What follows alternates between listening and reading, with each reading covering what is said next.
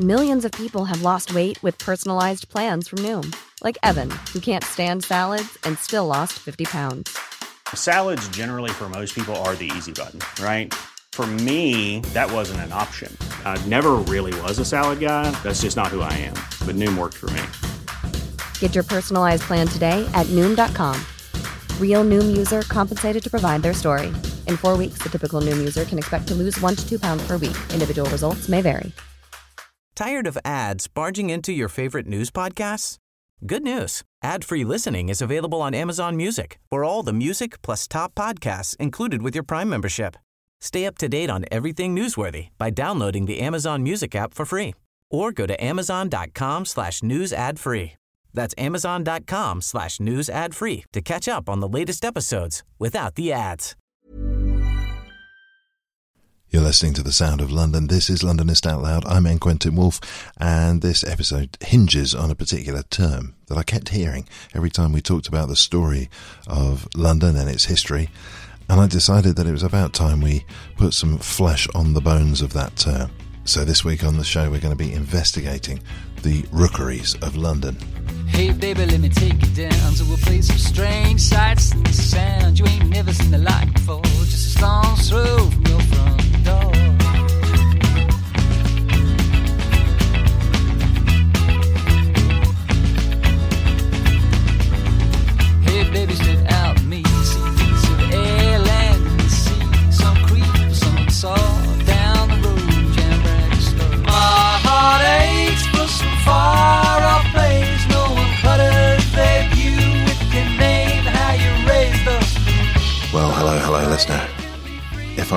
Raise my voice just enough, we can get a bit of an echo going on here from the barrel vaulted ceilings of the crypt in which you find us. If this introduction seems slightly disjointed, it's because I'm trying to put from my mind the fact that about uh, two metres behind me is a pile of coffins.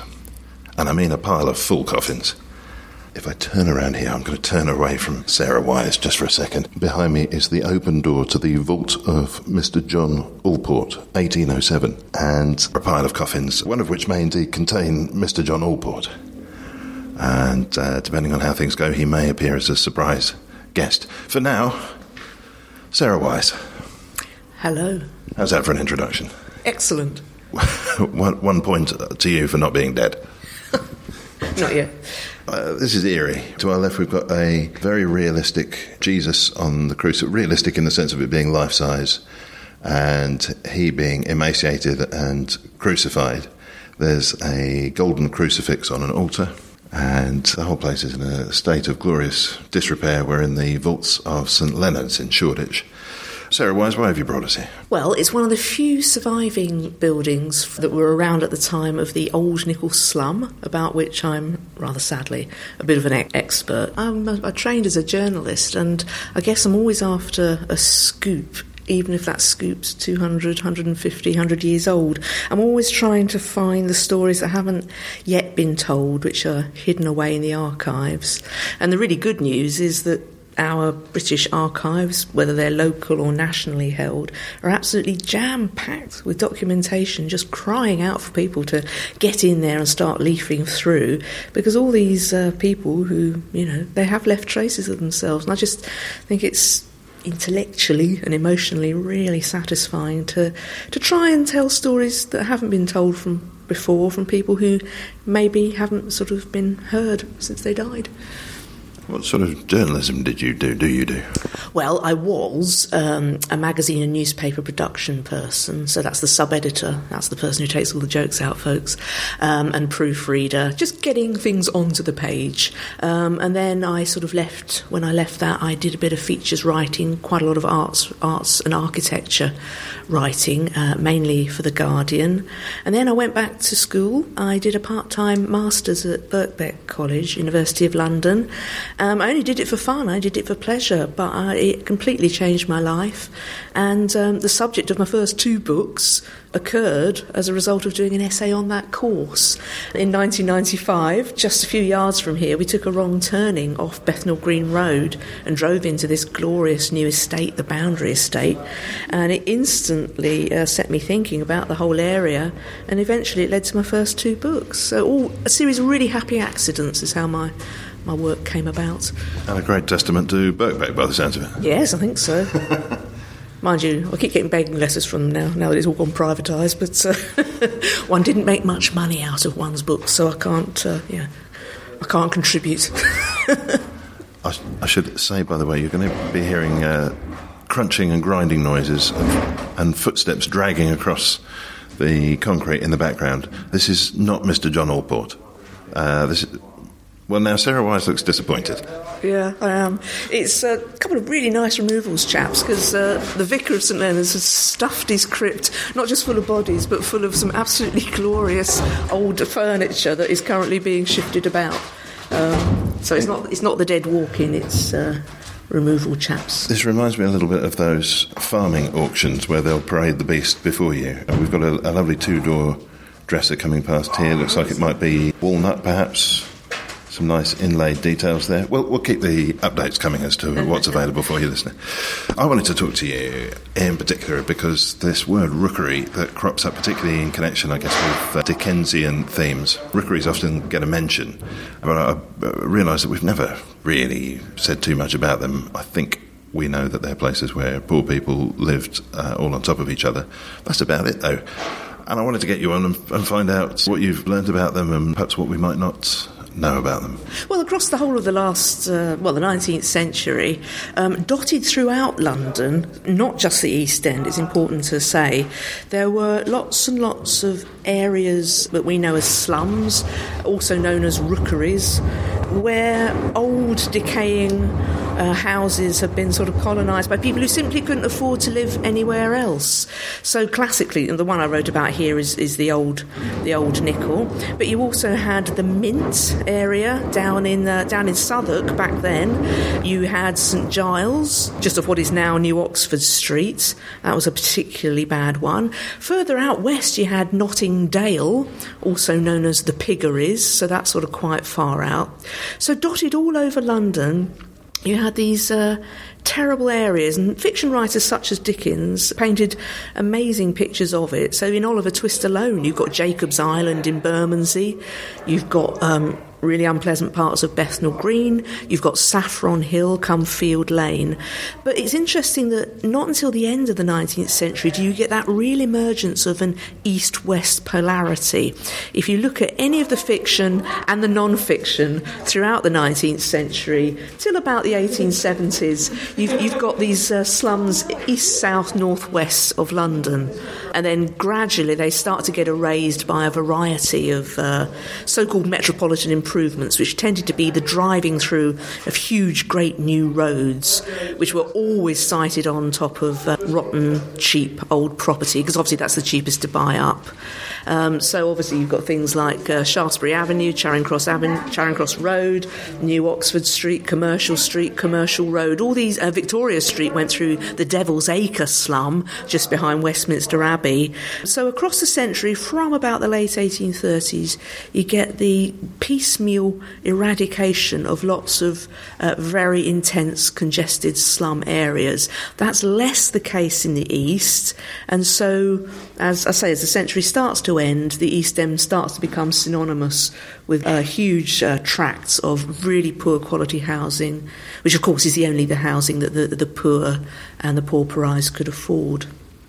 There's a lot to unpack in all of that. Goodness me, where to start? Oh, the, the one that jumped out at me first was the idea of somewhere called Notting Dale, which mm. seems like a companion to Notting Hill. That's right. It's, it was, uh, you know, um, Notting Hill is right on top of the big hill that Ladbroke Grove goes over. Go down the other end, and you're in Notting Dale. And and today it's all where sort of Latimer Road is. Uh, I think Treadgold Street. And um, even when I went to school in Wood Lane, and uh, even even then in the sort of late seventies, early eighties, still sort of an area of quite a lot of comparative deprivation, really. Well, Ladbroke Grove didn't used to be the flash place it is now. Absolutely not. I mean, People in, I, I guess, middle age would remember paying peppercorn rents in Ladbroke Grove still. Definitely, no, absolutely. Um, well, even when I, I, I sort of moved there when I first left home, and it was still totally affordable. But that, that's true of so much of West London. It's kind of been transformed out of all recognition. All the sort of totally affordable, slightly down home parts of West London are just, you know, going for multi-million pounds. Well, okay, so that actually begs a different question than the one I was going to ask, I suppose, and we'll maybe expand on some of those places, particularly the Devil's Acre. We need to know more about that place. With your eye on the tides of how affordability has worked, I don't know whether it's fair to bring in the word gentrification. It sounds like a different sort of process, maybe improvement, maybe just complete destruction and reinvention from what you're saying. Do you think that there is a chance that the for example, the east and west could flip? Is it possible that uh, an area which has always been known for being the cheap, poor bit of town, is there any chance it could reverse its fortunes? Well, um, where we're sitting now, Shoreditch, Bethnal Green, uh, is completely unaffordable. I mean, this bound, the Boundary Street estate opened in 1900, replacing in its entirety, uh, acre for acre, the old Nichols slum, and it's an absolute. It was London's first sizable council estate. It's not true to say it's the first council housing. There were a little bit of piecemeal attempts done earlier, but it's first London's first significant council estate um, in the late 90s. Gradually started, some of it was started to be sold off onto the open market, and so now a, a studio flat on Boundary Street itself going for about half a million, three quarters of a million pounds, which is completely not in the spirit of which you know the London County Council put up this fantastic new estate. Um, I, well, after Brexit, who knows what's going to happen property wise? I mean, everything's gone up in the air as of the 23rd of June. So, uh, I don't know, perhaps, perhaps it might all become affordable again. Well, I was reading something today, that, and the idea was that people don't really pay too much attention to geopolitical stuff when buying their house. They, just, you know, have I got a deposit? Yes. Uh, have I found the house I want? Yes. Off we go. Yeah. On the other hand, if, if it's true that uh, mega corporations are just going to pull their staff en masse uh, from London and situate them in continental cities, then that could just be the sort of like first unravelling of the whole thread. Really wouldn't like to predict. I think we're into really kind of futurology is particularly dangerous at this time. We're very conscious of various funds and investment vehicles buying up property around London. Was there anything like that going on in the period when these rookeries existed? It's, there, there sort of was. Um, one of the things I discovered when researching the old Nichols slum, and it holds true for us, all these slums that I mentioned across uh, across London. One of the ways in which the estates of deceased people kept on and on making money, one of the best investments you could possibly make was in slum property. Because the uh, inspection and improvement of these terrible, I mean, lethal lodgings um, was so lax, a landlord would need to make very few repairs until sort of forced through the courts, which very rarely happens. And the and the and the um, the amount that you could make. Um, just by packing, say, a house down in Old Nichol Street, for example, had 10 rooms that were home to 90 people. You pack people in, you make absolutely no repairs, uh, and um, one late 19th century evening newspaper uh, suggested that profits of 150% per annum were being made by landlords. There was this kind of ex- attenuated chain of property ownership. So often, lords and ladies, uh, the Church of England, I'm ashamed to say, uh, here sitting here in the basement of St Leonard's, all sorts of people who should have known better were making an absolute fortune out of being slumlords. But they managed to disguise themselves because they would hand over the running of their leases down to agents. And so, it, whenever people tried to find out who is responsible for this dreadful house where the ceiling has fallen in and killed two children, it was very hard to find out who was actually the real owner. If you were lucky, and several journalists got onto this, particularly from the Daily Telegraph, funnily enough, um, trying to find out who is responsible for this lethal property, they might get as far as the agent, but they'd have to dig very, very hard to find out, for example, whether it was Lady this or Lord that. One of the very worst examples, utterly notorious, was uh, the Duke Duke of Northampton and his holdings up in Clerkenwell, replaced uh, in its entirety by that lovely Peabody estate that's there now. There's a lot of money to be made, but as the century came to an end, you had this cacophony of people who weren't going to take this anymore. You had political radicals, you had many people from the churches investigating, you had really committed journalists, you had all sorts of philanthropists, all just starting to get together and saying this housing situation is absolutely not good enough. We have got to change it. And when in 1889 London at long last gets its first unitary authority, the London County Council, they asked Londoners to suggest what areas are so bad that we need urgently to deal with them. And they had something like 150 different places named throughout London by members of the public, of which they selected 31 for serious uh, urgent repair and or demolition, uh, and 17 of those 31 were actually in the East End. And the most important one, as I've said, turned out to be the Old Nichol, hence the Boundary Street estate. It'd be interesting to develop that idea of what life was like in one of those estates. But I, I just on the on the macro picture there, and we've reflected this in previous episodes that there was this big move in the late Victorian period towards general improvement, improving the lot, particularly of poorer people. You're the person to ask why. Why did it suddenly become the case that uh, people were interested in looking after the poorer in society? Well, more, more, than one. There's more than one answer to that. On the one hand, you did have from, let's say, 1880, a massive resurgence in left-wing politics, um, better organised. Um, than it had previously been since, let's say, 1848 and, and, and, and the collapse of Chartism.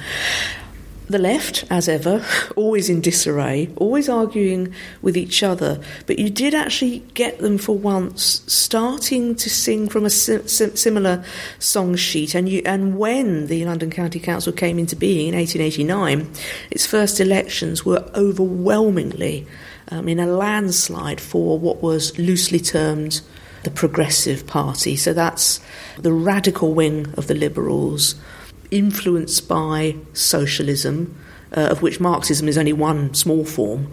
Other, other types of socialism are and were available.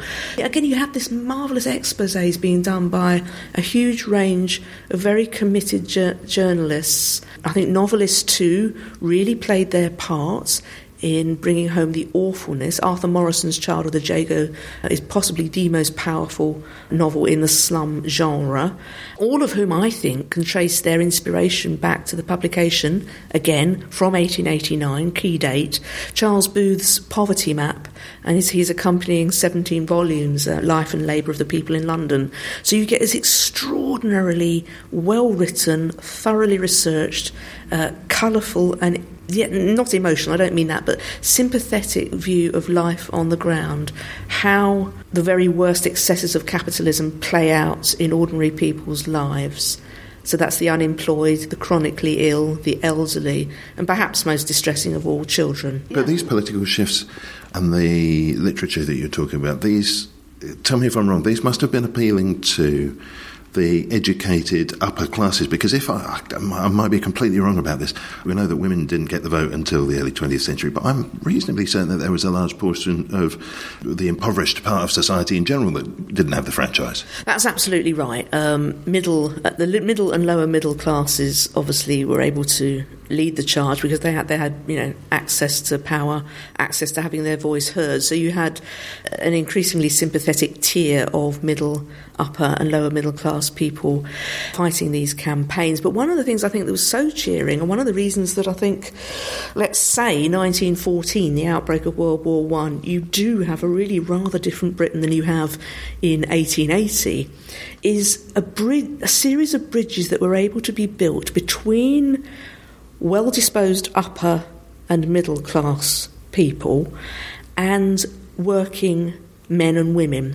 So, what you get is the increasing democratisation of such things as the welfare administration, thanks to a number of campaigners, you start to get working men and women coming forward. Obviously, they haven't got a lot of spare time because they have to work, but coming forward in such things as how workhouses are run, for example, how relief welfare payments that are given in your own home, how those are uh, spent. So it isn't one class sort of dis- deciding, making these decisions for, for another class. You, you start to get them harmonising. You see that particularly in education. Women starting to be elected from a very early years onto the London school boards. You see a huge unrolling of programmes of free uh, medical inspection and help for school children. Where we're sitting, actually, one of the most innovative schemes um, Lady Jeune, as she was known, a West End philanthropist. She starts out just around the corner in the Old Nichol School. She, with her own money, she starts giving free breakfasts and lunch to children who are literally, literally starving, and she starts giving them clothing. And women like her start off as charity workers, and then many of them, they they cross over over about 15 years into what is starting to be called social science. And so they start doing they stop doing it from a point of view of charity and they start to make it into a statutory duty, particularly with regard to children, particularly with regard to women. And so you you start to see certain sections of the very poor slowly being lifted out and being given well, for want of a better word, state assistance that they are now entitled to. So in uh, 1906, you get old age pensions coming in, which is a massive help. That helps to take a huge section of the poor out of poverty or at least alleviate it. I've mentioned free school dinners, that really, really did help children. And you start to see the better classification and access to free care of the chronically ill or the chronically disabled. So it really was a kind of really happy combination of the well intentioned wealthy, the increasingly literate and educated and curious working and lower middle class. And I do have to say, when the big changes came with the Lloyd George 1906 People's Budget, where you really start to see the foundations of what we recognise as a welfare state being put in place, one of the reasons he's able to push this through is because people were able to argue now, using statistics, using investigation, that the countries that are taking care of their population are actually starting to outperform Britain uh, namely Germany. If you have a workforce, let's just limit it to working men who are ill, in a terrible physical shape, their housing is awful, they're underfed, they're getting every disease that's going, you can't keep your factories running efficiently, and you you certainly can't get a decent army together. Um, they had a real shock during the Boer Wars when they tried to recruit working men. The amount of working class men they had to turn away because their health was absolutely shattered because of the appalling poverty they were enduring. You look across to Germany, that's really starting to get itself together in terms of housing, uh, in terms of access to healthcare. And so I'm afraid a lot of the, the good changes that came about was simply because uh, they wanted a, a, better functioning industrial war, war machine, which isn't very charitable at all. No, and up until that point, I was very excited by what you said. I was thinking about, uh, I was thinking about Freud, and I was contemplating the undoing of that sense of it being cool to be kind, and what seems to me to be a deterioration into uh, consumerism and feeding the self and all of that stuff that has been the hallmark of the late 20th century, I guess. And it just sounded like, you know, we've had this amazing blooming of technological advance in the 20th and into the 21st century, and it just sounded like socially that must have been a comparably very exciting time to be around. Absolutely right. And well, the other thing I could have mentioned is that things did generally get better financially because, as, as, I've mentioned, from 1870 you have uh, the, the, education of the working classes. And so what you get a, a, huge rise in, certainly in London, how, how it plays out in non urban areas, I'm not quite so sure. You get a rise in better jobs. Uh, which obviously pay more. So that's another way in which people are starting to be lifted out of poverty. I mean, classically, in the mid 1880s, you're a teenage girl, maybe you're 14. What are, what are the best options open to you? They're standing behind a bar for 15 hours a day, earning absolutely nothing, uh, on your feet and in terrible Say hello to a new era of mental health care. Cerebral is here to help you achieve your mental wellness goals with professional therapy and medication management support. 100% online. You'll experience the all new Cerebral Way, an innovative approach to mental wellness designed around you. You'll get a personalized treatment plan from a therapist, prescriber, or both in a safe and judgment free space. Your cerebral therapist or prescriber will outline a customized plan with clear milestones along the way so you can get to feeling your best. With Cerebral, you're not alone in your mental health journey. We're here to empower you to live a fulfilling life. So take that first step towards a brighter future and sign up today at cerebral.com slash podcast and use code ACAST to get 15% off your first month. Offer only valid on monthly plans. Other exclusions may apply. Offer ends July 31st, 2024. See site for details. Hey, I'm Ryan Reynolds. At Mint Mobile, we like to do the opposite of what Big Wireless does. They charge you a lot, we charge you a little. So naturally, when they announced they'd be raising their prices due to inflation, we decided to deflate our prices due to not hating you. That's right. We're cutting the price of Mint Unlimited from $30 a month to just $15 a month. Give it a try at mintmobile.com slash switch. $45 upfront for three months plus taxes and fees. Promo rate for new customers for limited time. Unlimited more than 40 gigabytes per month. Slows. Full terms at mintmobile.com. Tired of ads barging into your favorite news podcasts? Good news. Ad-free listening is available on Amazon Music for all the music plus top podcasts included with your Prime membership. Stay up to date on everything newsworthy by downloading the Amazon Music app for free or go to amazon.com slash news ad free. That's amazon.com slash news ad free to catch up on the latest episodes without the ads. circumstances, or if you're lucky, in one of the better quality shops. 20 years later, if you've done pretty well at board school, you can start to, to get into the sort of pink collar ghetto that's emerging. So, typists, stenographers, lady clerks, uh, teaching. Um, so, you are starting to get lower middle class jobs um, expanding and, and taking in a lot of uh, people, you know, people whose parents would have been perhaps street traders. You're starting to get sit down desk jobs which pay better. I'm suddenly uh, thrilled with fear because some of the stuff you were describing there, it sounds to me as though we are regressing towards, if anything, if we think about the rise in multiple occupancy, the inability of people to afford places that are any good, the gradual denationalisation of the health service, things like that. I mean, there's, there's no doubt we're a long way from rookeries, but it sounds as though we're heading towards rather than away from. Not one to plug anything that Mr. Murdoch does, but just earlier this week on Sky, there was a very, very good report. The new slums, uh, a camera crew and reporters going around certain parts of uh, now suburban East London and the absolutely appalling conditions that are coming back now. It's particularly horrific for me uh, because, of course, you think you're writing a book about the past, about history, and blow me down. You can see all, this stuff coming back again. My own personal politics, with which your listeners may not agree, is that if capitalism doesn't work for anyone but a small percentage, you cannot be surprised that, that, that certain phenomena return, you know, back from the dead, uh, come back uh, to haunt us. And, and what upsets me most is that we've been here, we conquered it, we very slowly and not entirely satisfactorily got a lot of it sorted.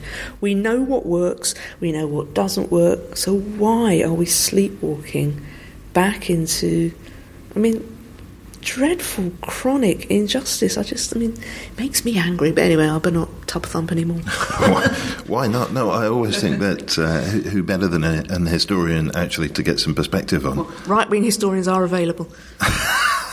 Yeah, we often get accused of being uh, uh, very, very left wing on the show. Let's come back to rookeries, though. We've travelled a long way from rookeries. The Devil's Acre sounds fascinating. It was just a nickname, and I don't think it really, I'm not sure But actually. what a, what a nickname. It? It's a great one, and it's, it's slap bang up against um, Westminster Abbey, so uh, even more resonant for that. Yes, Well, just- no, hang on. How did this come about? Because if Galliard Homes was putting together a new development, they wouldn't call it the Devil's Acre. should do. I'd buy one um, if I could afford it. Um, What can I say? Oh, well, actually, uh, listeners, you may wish to find quite easily uh, Gustave Doré, one of his fantastic illustrations. He, he went wandering around the Devil's Acre, and I think you'll easily find online his take on it. Just your classic um, rotting late 17th century houses that were probably fit for purpose once, but uh, over the centuries have de- deteriorated. And obviously, um, if you're poor, that's all you can afford. Uh, massive overcrowding because, of course, the more you pack together, the cheaper your collective rent is. And so in the 18, 1840s, it was one of the most notorious sites. There were many, but that was one of them. And the answer is what do you do? How do you get rid of this? Two things you build something new called Victoria Street. Victoria Street is one of London's, I love these streets, they're completely made up. they don't follow any particular natural line at all. So you bulldoze this brand new, very broad street, and it connects Victoria right through to the Houses of Parliament. And one of the happy side effects is that you, at a stroke, you demolish lots and lots of really rotten, cheap, nasty property. So problem solved, isn't it? You you abo- you, you demolish a slum, no more slum. Of course, people very very quickly spotted. Well, actually, all you've done is you've made a couple of thousand people pack even tighter into the remaining stumps of horrific lanes and alleys. You haven't solved the problem at all. You've made it worse. The same thing happened all over London. Uh, they put these fantastic new streets in Farringdon Road at the same time, took out hundreds and hundreds of nasty little houses uh, in Clerkenwell, but all you get is people sort of packing ever tighter uh, in, in, in, in ar- around. Yeah. I was sort of expecting that there would be some sort of solution reached, but no, that's that's it. That's the resting point. Well, what you get in the 1840s is the start of the large scale philanthropic housing companies. Now, these were charitable bodies, but they, they were, their sort of nickname was the 5% philanthropists. So the people, the wealthy people who subscribed to these companies um, from about 1844 did expect a return on their rental. So you get, I mean, down at Streatham Street near TUC House, you get one of the very, very first of these philanthropic blocks.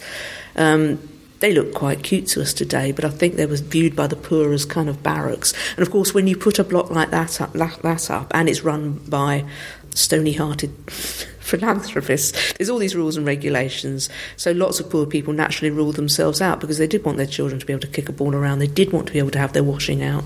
So you get the start in the 40s and 50s of philanthropic blocks, which did their best, but of course if you make, I don't know, 1,500 people homeless and you put up a block that houses 150 people, you've still got a massive uh, load of people who who have not been rehoused. And rehousing, the issue of rehousing, dogged redevelopment for about 30 years, really, until the LCC came along in 1889. Fantastic quote from um, a vicar. I see, a vicar, was he a bishop? whenever he's trundling along New Oxford Street, which opened in the late 1840s, and that was bulldozed right the way through the St Giles rookery, he said, Whenever I'm trundling along this street, I cannot help but think about the poor people who got turfed out, who once lived on this spot and aren't here now. What on earth have we done? So a lot of people thought, well, this metropolitan improvement malarkey, actually, is not making any improvement for many people at all. Should we talk about life? Um, and maybe St Giles Rookery is a good one. I know you're writing about that at the moment. You mentioned 90 people, I think, in a 10 room place. What was life like in that room? An awful lot of people kept themselves out of their room by, by street life. One of the things that shocked middle class observers, including Charles Booth, was the amount of life that took place in poor districts out on the streets. If you had a revolting home like that, the last place you wanted to be was at your home apart from when you were sleeping. And so people, working class people, was notable by being out and about. And the other thing that you did, which I think quite rightly horrified, including a local magistrate down at Worship, Worship Street Magistrates Court, men and women actually, he piled into the pub. The gin palaces were brightly lit, they were warm, they were cosy, they were comparatively clean. You had lovely plate glass, you had gas jet chandeliers, and one of the horrors, particularly that the new LCC had, which did have a big anti-drink temperance wing among its uh, among its uh, administrators, was that if you have such revolting housing, you're driving people into the hands of the publicans, and many people started to make the connection between alcoholism or the working classes spending a hell of a lot of their income on drink. Uh, a local magistrate just down at Worship Street Magistrates Court, he made that connection. He completely got it. How lovely a pub would seem in comparison to your verminous home. So many of the first intake, the big progressive wing at the London County Council, they were also what was known as temperance campaigners, very seriously anti drink. And so I think that gave urgency to their desire to create homes, social housing, so that, so that, people would want to stay at home, you know, because it's a nice place to be in comparison to the pub. And when the London County Council bought up the old Nichol in its entirety, two things held them up for a very long time. The Church of England, would you believe it, held out for ages to get the highest compensation they could. I'm glad to say they didn't manage it, but they caused a lot of trouble to the LCC. And the other people who caused trouble um, were the various um, brewing companies um, who tried to extort really high amounts uh, from the LCC in order to give up their licenses because the LCC was determined that this, the estate was going to be dry. There'd been, I think, 15 pubs in this very small area, and then immediately surrounding it, up to 100 other pubs. So the people at the LCC thought, well, we kind of want that to not be the case. So they spent an awful lot of money buying out pub licences, and, and the estate is uh, today sort of dry, apart from the cafes and restaurants, etc., that are on Calvert Avenue. So the whole anti drink thing kind of dovetailed with the whole you know, urge to get decent social housing. Okay, that's interesting. That tells us something, I guess, about the uh, different economic balance that we have now because pubs are collapsing left, right, and centre. People aren't going to the pub. Meanwhile, our housing cost is going up and up. No, I hadn't, actually thought of that. That's, that's true. I suppose we're all drinking at home, aren't we? in our lovely expensive little studio flats that we have to share with 17 other people. We're huddled around a can of Tennent's and uh, nine straws. Yeah. yeah. What would people in the rookery be doing? Both, you know, if they're, if they're earning money, how are they earning it? And what's the line between somebody who's going to end up in a rookery and someone who isn't? Well, the old Nichol is probably quite typical. Uh, and when I sort of delved into it, there were 5,700 people living here at the time that the LCC came and pulled it down, um, of whom 40, 40% were under the age of 15. And I think that's a major change we would notice if we could go back in time. Um, how young London was. I mean, it was packed with kids and teenagers. A slum like this also would have a disproportionate number of old people because of who, of course, who are going to be poor, children, old people. It also had more single female headed households than were average across working class and lower middle class districts.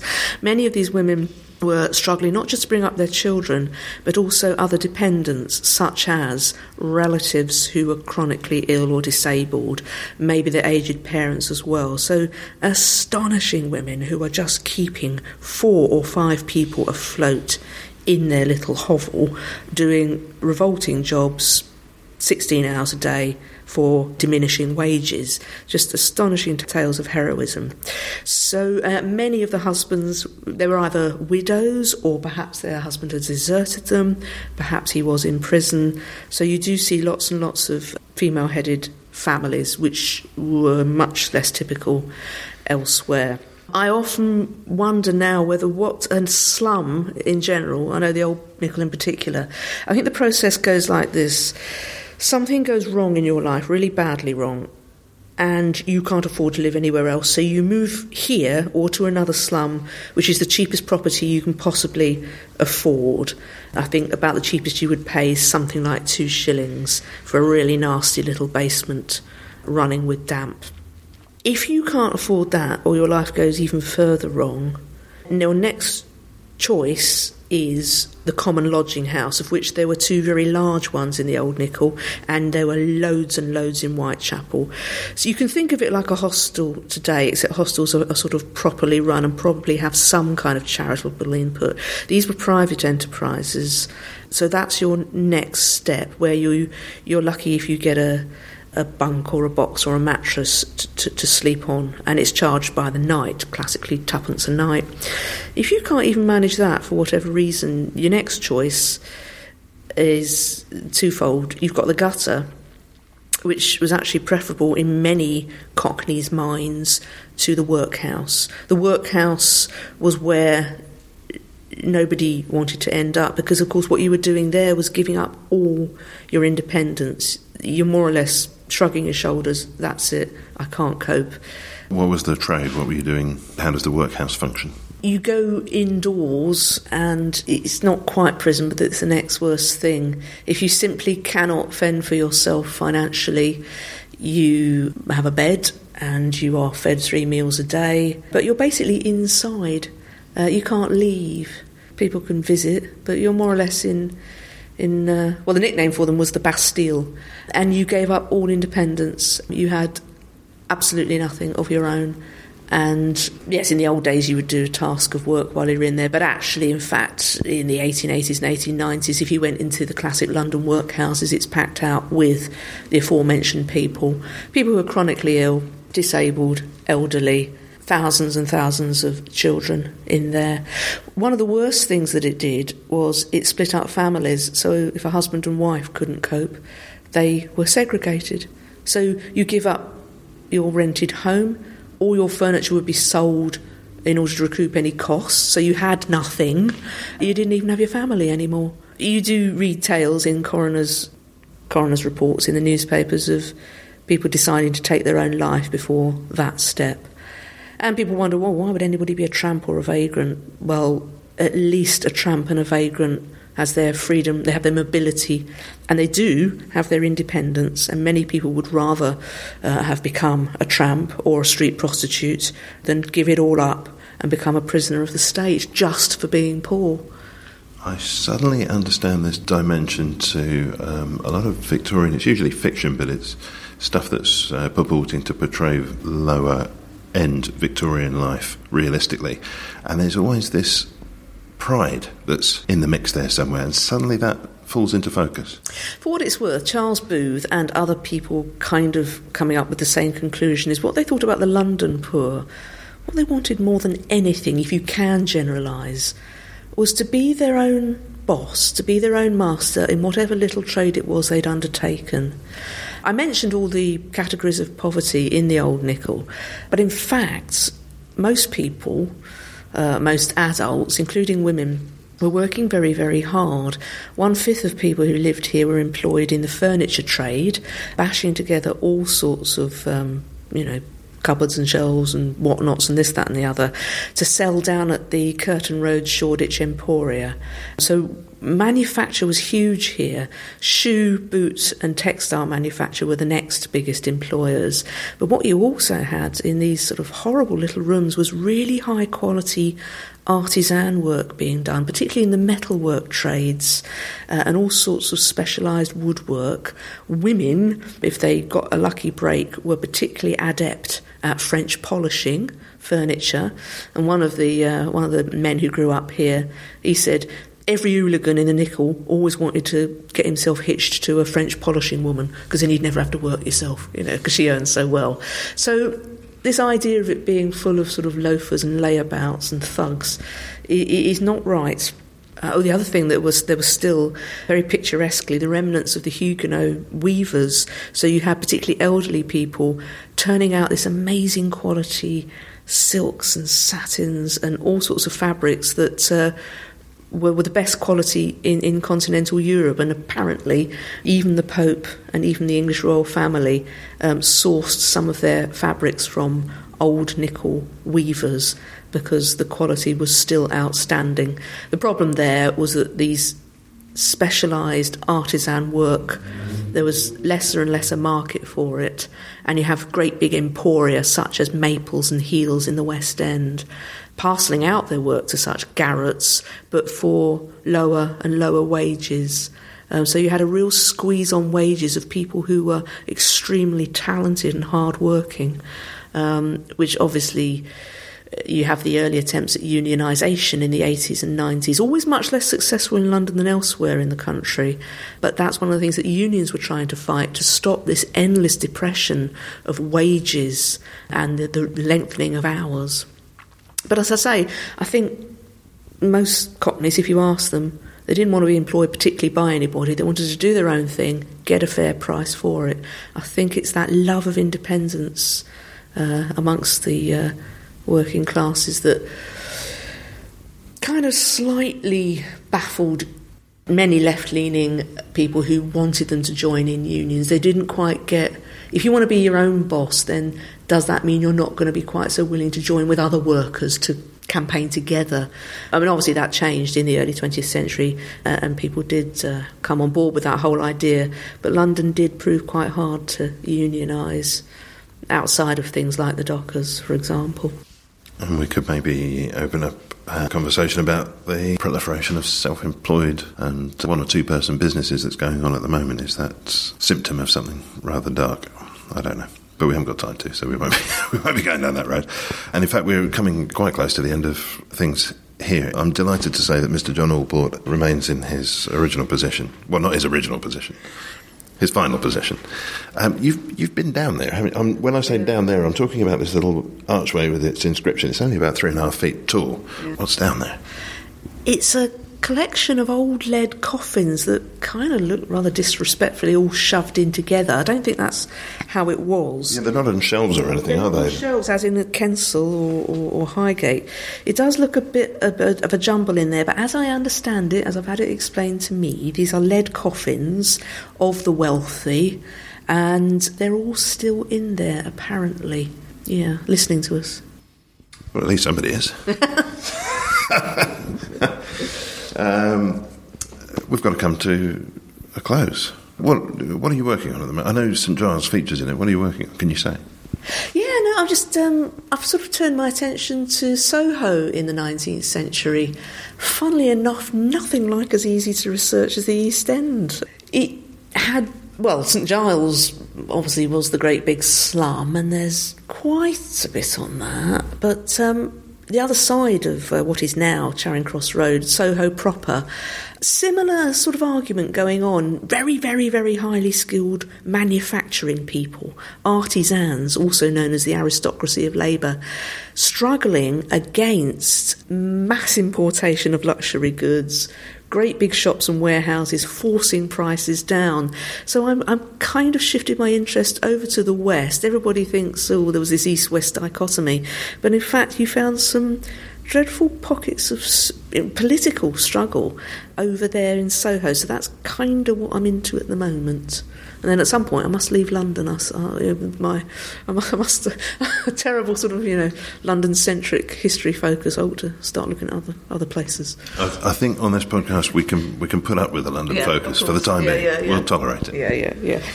And a reminder of your website and your titles. Uh, What would you like the listener to rush out and purchase? Well, have a look at my website, sarahwise.co.uk. And the book I wrote about the old Nichol is called The Blackest Streets. The book I wrote about an area just north of the Nichol, um, today's Columbia Road, is the Italian boy, a very nasty case of kind of Burke and Hare style murdering to supply the surgeons. And then my, late, my latest one ended up being about wealthy people. I hadn't expected it to be, but it was inconvenient people, and it's about all the poor people who got put away into luxury private lunatic asylums simply because their spouse or their family wanted to get their hands on their money. And all of these crafted, of course, in a fine artisanal style in your garret. Crafted in my little cupboard on the Tottenham Court Road, my rent, my rented home. I, I'm generation rent, although alas, older than most of them. Yes, uh, cr- crafted in increasingly unremunerative self-employment. Please bring back social housing so someone like so Sarah can have a chance. If you want to give £10 to Sarah. We're at the end of things. Sarah Wise, thanks very much. Thank you. My heart aches for some far off place, no one cut it. And that's all for this week. My thanks for this week to Sarah Wise. Thanks too to John Allport and Bernie Barkley. Theme and incidental music was by Songs from the Howling Sea. I'm N. Quentin Woolf.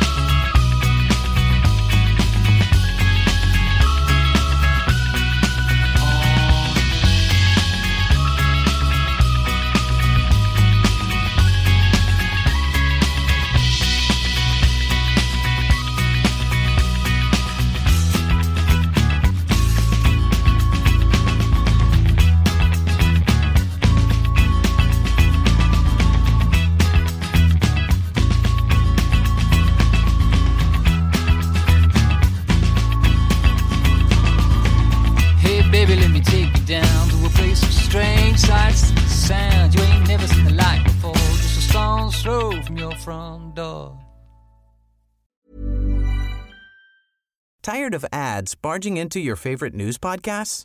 Good news. Ad-free listening is available on Amazon Music for all the music plus top podcasts included with your Prime membership.